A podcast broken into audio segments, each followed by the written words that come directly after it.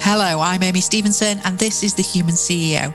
In each episode, we'll be meeting with CEOs and senior leaders to understand their approach to leadership, the challenges they faced, and how they overcame them. We'll also be asking what they feel it takes to be a great leader.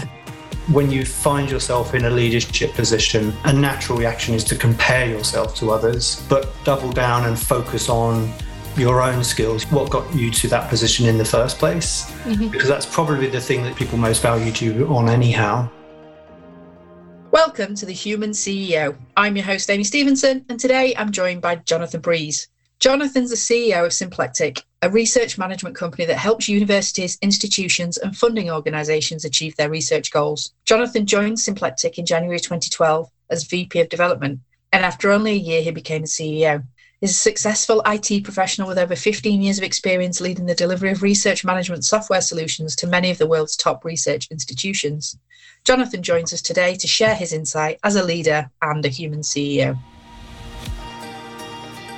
Thank you for joining us today, Jonathan. It's great to have you with us. Thank you very much for inviting me. So, can you tell us a little bit about your organisation, what it stands for, what you do, what you're working towards, please? Absolutely. So, I'm CEO of Symplectic, uh, which is a, a complicated name, uh, but we are part of a company called Digital Science. Mm-hmm. So, Symplectic itself uh, was a startup company. It received investment uh, and we've retained our, our brand and our identity. And Digital Science is a is a tech company, so Symplectic uh, develops software and maintain software. And we're a tech company that is specialised in developing software for making research sort of smarter, more collaborative, more efficient. Um, there are I think eight, well, there were 8.9 million full time equivalent researchers in 2018, according to a UNESCO report. So that's a lot of people undertaking yeah. research, and they don't all have access to uh, up to date tools, or in fact, they might be using software tools or applications that are not really fit for purpose. Okay. And so, Digital Science's mission is to introduce uh, new software, new technology to help researchers. My team, or the Symplectic team, we're, um, we've been going for about 20 years. Mm-hmm. Uh, and we are responsible for two software products. One is designed to help uh, funders of research uh, manage the awards uh, of funds for people who undertake research. Mm-hmm. And our other software product is used by uh, institutions, uh, universities, research institutes to, to track the research activity in their organizations. Okay. So we, we have a yeah, really uh, wide range of users and clients that use our products in 20 different countries. Uh, and we're effectively part of the sort of research ecosystem uh, as both symplectic and digital science. Fantastic. And then, so you've been with the organisation, is it t- just over 10 years?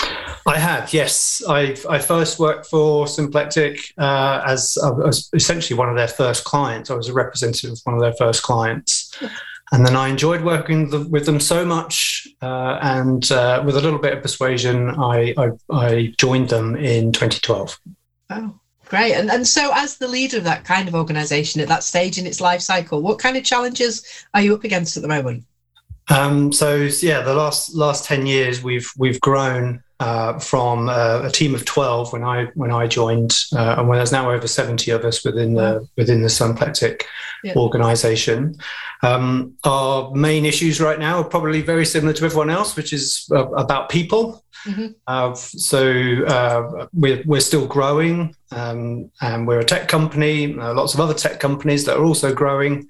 So it's mm-hmm. a, a, very competitive space, and so we've been spending a lot of time recently on uh, finding better ways to attract and retain people with the right skills, yes. um, but importantly, the right attitude as well to to grow our business. Yeah, we've, yeah. we found a lot of people uh, obviously have embraced remote working, which is uh, you know really uh, enabled by uh, in our industry and with technology. Mm-hmm. But also, people want to have uh, work for a company that has a has a mission that makes sense for them. They want to be able to make a bit of a difference. Yeah, and because we're part of that sort of research ecosystem, and research is about progress and introducing change and improvements, yeah. um, we, we're able to attract uh, good people. And then our effort is, is really about retaining them and giving them interesting work to, Yeah. to continue to work on. Absolutely. I think there's a lot of organisations that are focusing on their their EVP. So what makes them unique as an employer because you want to uh, effectively repel the people that you don't want to to work with you and attract those that do. So it's all about people that are aligned with your mission, your vision, and your values. So Yeah, it's really important. And when when we say these things during the recruitment process, we've also got to follow through on them as Yeah. well because Yeah, we're absolutely. you know we're quite a, an innovative company. Where digital science itself is, I think it's about eleven years or twelve years, so it's a relatively young organisation, and we've grown really quite rapidly over the last ten years. Uh, and that means there's oodles of opportunities to improve things and uh, in, introduce change. But then there's also the perception uh, of our brand and our messaging during the recruitment process. And, and those two things need to sort of also gel once people have joined us as well. Yeah, absolutely. I think the other challenge we have, in fact, we're working on right now, is how do we um, enable our staff to, to feel comfortable uh, meeting and working in our London office again. So Mhm. for a long period, essentially two years, we've Yeah. we've mostly been remote. Uh, we definitely have been open, but we haven't had our, our full team together for, for a long, long time.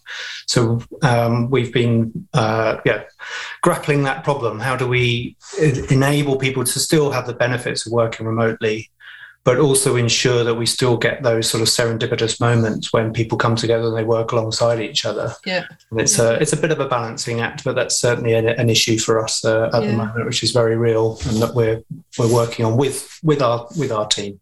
hmm I think, and so I use the uh, analogy of a pendulum. I think the p- pendulum's got to keep swinging. So we've got everybody out of the office safely. Now we're getting everybody back in the office, and it'll be a little while before we all figure out what's comfortable and what works for us. Because I, I think if the pandemic's done one thing, it's it's been the end of the one size fits all approach. Yeah. And I think it's about understanding what what works for each individual organisation and each individual within those Absolutely, and it's- It's it's been really uh, challenging for newer members of our team. Mhm. Um, we we tend to recruit uh, software developers in London, um, sort of early career, so Yeah. they haven't got a huge amount of, of experience, and they've they've got so much to learn with from their colleagues. Mhm. And when their colleagues are on Zoom, there's a lot of formal process that goes for you know asking a question. Whilst if they're surrounded by colleagues with you know tens of years of experience, they can just utter something and someone will give them advice. Yes. So it's really about making sure that our, our new starters uh, get the same experience as a lot of us had when we joined that company now, yeah, 10 years ago. Yeah, it's, it's the like you say, the serendipitous moments. It's the things that happen by os- osmosis. I think that I have concerns about for the early careers people, but like I say, we'll we'll figure it out, I guess, in the process of time. We, we will. Yes, we will. And so we took just before we started recording the podcast, we spoke briefly about your journey into leadership and how it was. Did she use the word unexpected or organic? Sure, both of those. Uh, both. yeah, I've, I've, I've I haven't exactly worked from the shop floor all the way up to the top, but um, I I it took me a while to find what my career path was. Okay. Uh, It took me a while to uh, start a career in IT. So I had a, a good number of jobs that were absolutely nothing to do with uh, the sector I work in now. Mhm. Um, and I, I, I worked my way up from essentially, I was bad at everything I did. So I wasn't a very good analyst. I wasn't a good developer. I wasn't a good project manager. And I just, I, I kept on acknowledging that I wasn't expert at one thing, but I was quite good at a broad range of things. So a Okay. sort of specialized generalist is the, is the polite phrase. Um, and that's, and that's a good uh, fit for someone who's then given responsibility to, to run a team and, uh, and run a commercial team as well. You Mhm. have to be able to dip into lots of different things. So my my journey, I guess, is from my uh, bef- where I was before I joined Symplectic. I was a, a, a project manager, a program manager, so I was comfortable leading people, people that didn't report to me, to complete projects. And when I joined Symplectic, I was responsible for the, the product team. So I was able to lead a product team of my own, and then but stepping up to the CEO role, I, I had to sort of change a little bit as to how I approach things. And and back then the team was around a team of twenty that I already knew. So being the CEO was a, a kind of a grand name uh, for someone who's effectively running a small team. But in that role, I was also then, rather than just running the product team, I was being asked to present at conferences and uh, attend client meetings and report to shareholders. So it was a real, um, there, there, were a set of things that I had to do as a, as a leader that were a bit different to what I'd done in the past. Um, uh, I guess in yeah the last eight or more years, I've also spent a sort of really unhealthy amount of time looking at sort of finances of the business. Mm-hmm. Um, that's been pretty important for me as a, as a leader. That's where I get my sort of superpowers from. If I if I know exactly what's happening in the business, both our costs and uh, where our, our money's coming in, um, that's something I have to rely on to to make sure I can make the right decisions. And it's also something I, I, I quite enjoy as well. So that's that's kind of handy. Yeah, absolutely. And so, are there? I mean, you mentioned those superpowers and being that specialized generalist was the term that you used, I think. But thinking about the skills and the characteristics of great leaders, do you think that there are characteristics that all great leaders share, or is it very much case by case, depending on the situation or the organisation? Um, I, have been quite fortunate at Digital Science in that Digital Science itself made a strategic decision to invest in uh, startup companies. So I've, I've, effectively worked with lots of entrepreneurs, mm-hmm. um, people who have taken the risk to start their own business or start their own venture. And I would call those the sort of the visionaries, the, the people have got a really great idea or either a problem that they want to uh, to solve or something they've seen in the industry that we work in that mm-hmm. needs needs improving. Um, they're really impressive people. They're really accepting of of risk, and have you have to be able to accept some level of risk if you're you know in charge of an organisation. And uh, they can also be exceedingly dogmatic, work crazy hours, maybe get some of the people that work for them to work crazy hours as well, so that you know they could be so uh, fixated on the, on the end goal. Um, and that's definitely one type of leader. I'm not that leader. Mm-hmm. I'm I'm more of a sort of incomplete leader, and there's a really good article uh, in the Harvard Business Review about incomplete leaders. It's it's written uh, some years ago, where it basically says leaders need to accept that they can't be can't be the person running at the front making all decisions. Uh, they'll either burn out or they'll become a blocker for for improving things. Mm-hmm. And and an incomplete leader has a few skills, and you don't have to have all the skills, but I, there's a really lovely phrase in that article called, uh, which they refer to as sense making.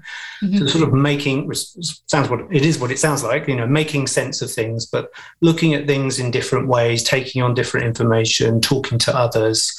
Um, I, I, think that's a really important skill set of a, of a leader. You, you you don't have to be the person making all all the calls um, and doing that independently is really important that you have a good network of people around you and you can have those connections and make those yeah. decisions together. And it allows you to bring people with you as well when you when you do that. Yeah. Fantastic. And, and thinking about the so your previous careers or people that have shaped your previous um, experiences, are there either people or experiences or a piece of advice that someone's given you that shaped your approach to leadership and how you go about leading a business now? Yeah, that's a good. It's a good question. I I've, I've thought about that one actually uh, more recently. When I first became CEO, uh, we were under a lot of pressure to grow the business uh, uh, more quickly than it had already been growing. So it was a bit of a hockey stick graph. Yeah. I'm sure you can imagine. Mm-hmm. Um, and I was looking at that, and uh, I, I wasn't panicked, but I wasn't. I started to doubt myself as to whether I was the right person to to enable or to to make that happen, allow, allow us to grow that quickly. Mm. Um, and I was fortunate enough to get some advice from someone else who had gone through a sort of similar challenge. And I can't quite remember his exact words, but he basically said, don't worry about years two and years three. You might not even get out of year one. And and it, and it was really good advice because when you've got a lot of pressure, and especially where you've got uh, you're in a business which you're trying to grow, which a lot of startups are obviously trying to do, mm-hmm. focusing more on the more immediate, focusing on the challenger that you're immediately faced with, yeah. was was a really good uh, bit of advice and.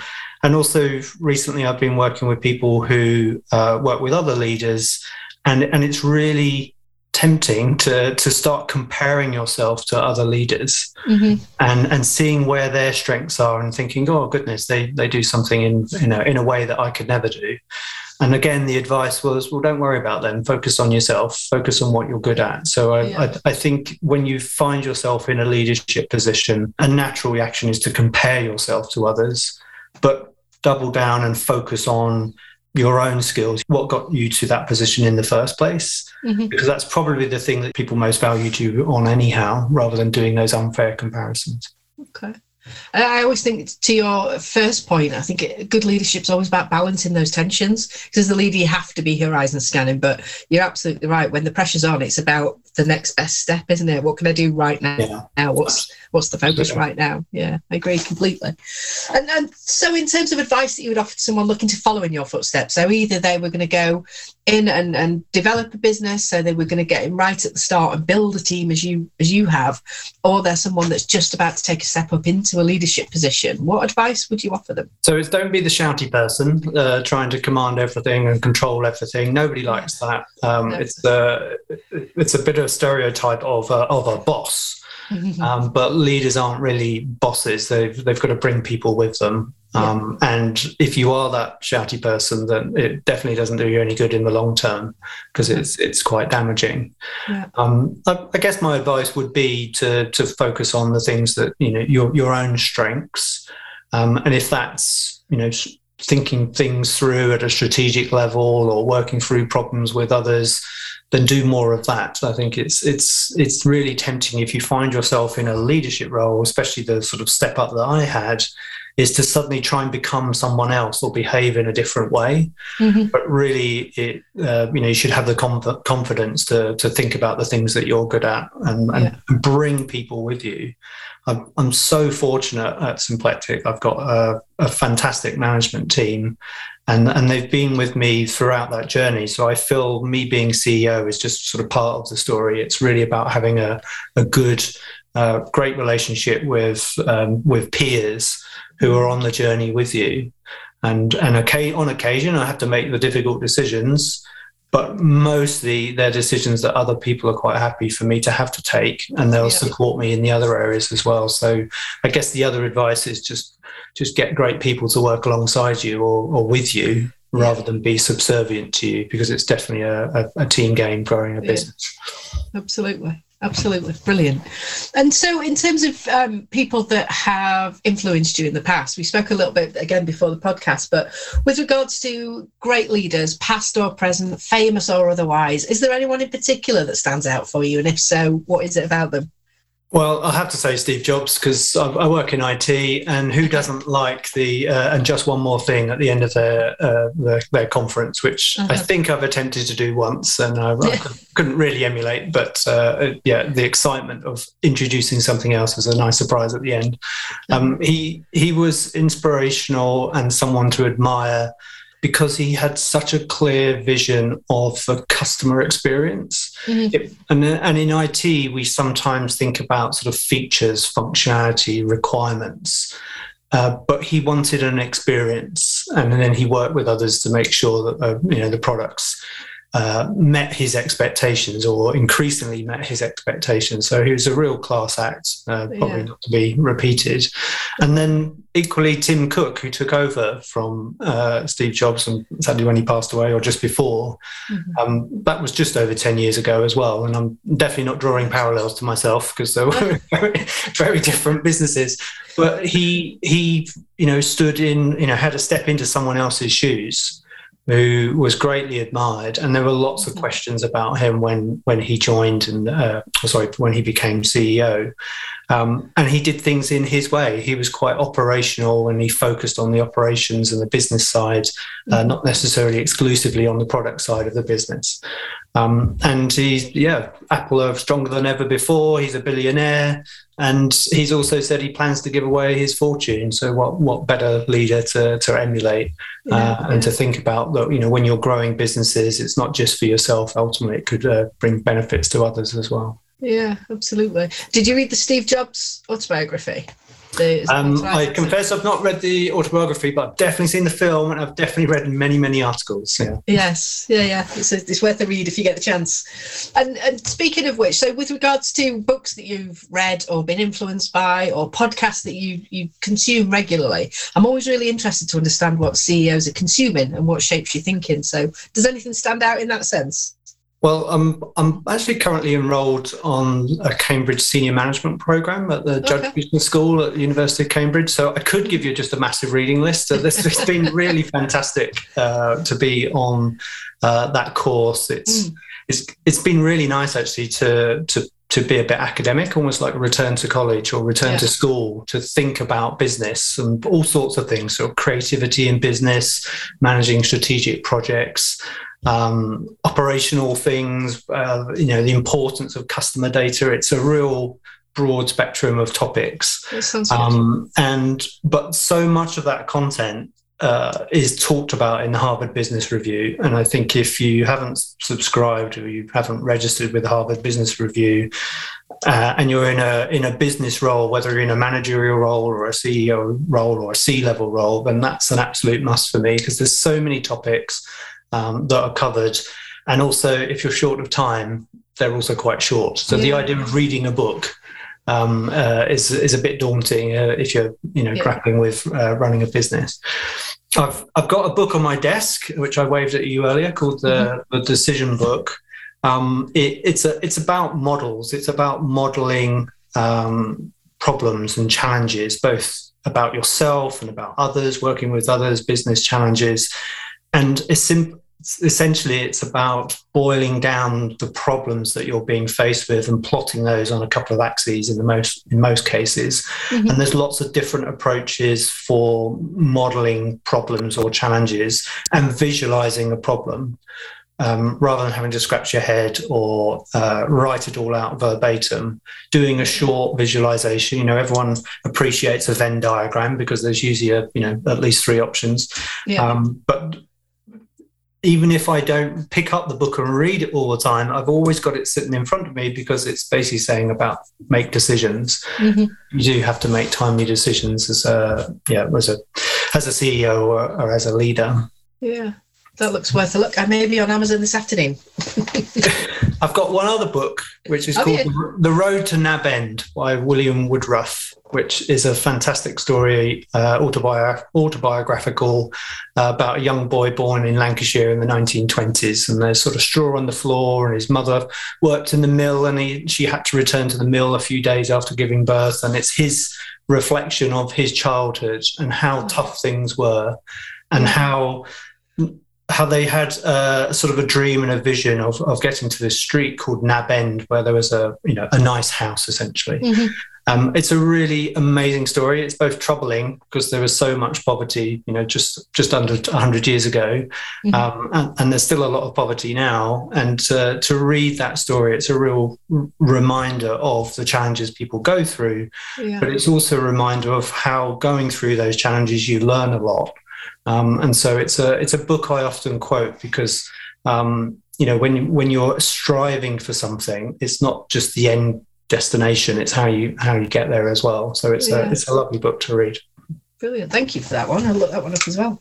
And and so what's what's happening at Symplectic over the next six, nine, 12 months? What can you share with us about what's what's going to be happening this year? Well, I, I'd like to think uh, my team will be back in the office at, at multiple points throughout mm-hmm. the year. Um, we, before the pandemic, we also used to have user conferences with our clients, and they would be in different parts of the world. So I'm looking forward to uh, not only myself seeing and meeting with with clients, but also our new members of my team who yeah. need that connection uh, with our clients. Um, last year, we merged with um, another business within digital science, so our team got larger. Mm-hmm. Um, merging two former startup companies is uh, is a bit of a, a, bit of a headache and a bit of a challenge, and doing that exclusively over Zoom has definitely been a challenge. I can imagine. So we'll be doing a lot of sort of team uh, work and sort of unification of how we do things, yeah. and we're continuing to invest in our products, uh, the customer experience, especially sort of the onboarding process for our clients, which can sometimes be a bit uh, daunting for uh, some of our newer clients. So, mm-hmm. yeah, working on customer experience products, teamwork. And if the last two years has taught us anything, that whatever we plan right now, probably have to change it in a couple of months' time. So, um, yeah, yeah um, I'm sure the next six to 12 months will be just as interesting as the last two Absolutely. years or so. Expect the unexpected, I think, is the uh, tagline of the last couple of years. Jonathan, thank you. It's been brilliant speaking with you. I really enjoyed learning about your, your background and your story. So thank you for taking the time. You are very welcome.